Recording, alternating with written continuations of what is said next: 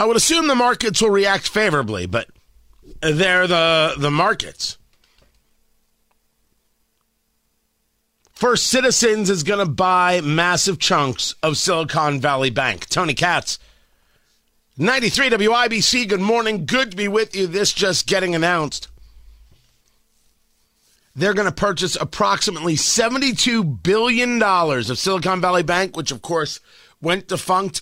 Absolutely horrific uh, management, absolutely no oversight, no understanding of how they had to maneuver in order to ensure their depositors, and then a bailout. A bailout, by the way, we should all be clear, is very, very dangerous because Janet Yellen told us it was dangerous. Tony Katz, did I say hello? I forget. I think I did. So, hi. I'm Tony Katz. It's good to be. It was a long weekend. There was time in Nashville. There was a tow truck. I, I, I think I've said too much. That's what. That's what I know. This group First Citizens buying Silicon Valley Bank for 16.5 billion dollars, and another 90 billion in securities and other assets will remain in receivership uh, uh, going forward. They're getting a discount. They're buying the bank. It's going to open up today as First Citizens Bank. The question is, how does this get felt uh, around the block? Right? Exactly. How does the market digest this? How do we handle this? That's the question.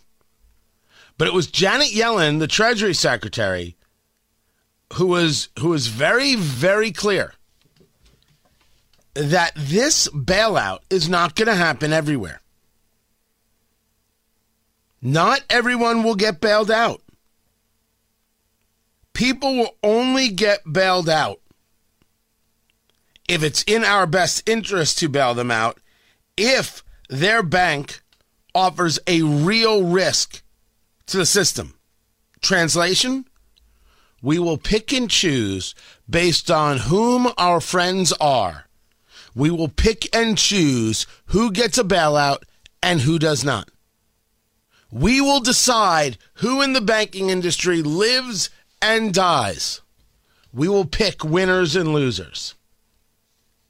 Not quite sure how the banking system is going to digest that or how uh, the markets are going to digest that we will get into more of it as well. Also, uh, Trump was in Waco giving his uh, speech 90 minutes. Look, the speech was the speech, it was standard stuff. But we got to go back to the Truth Social uh, post.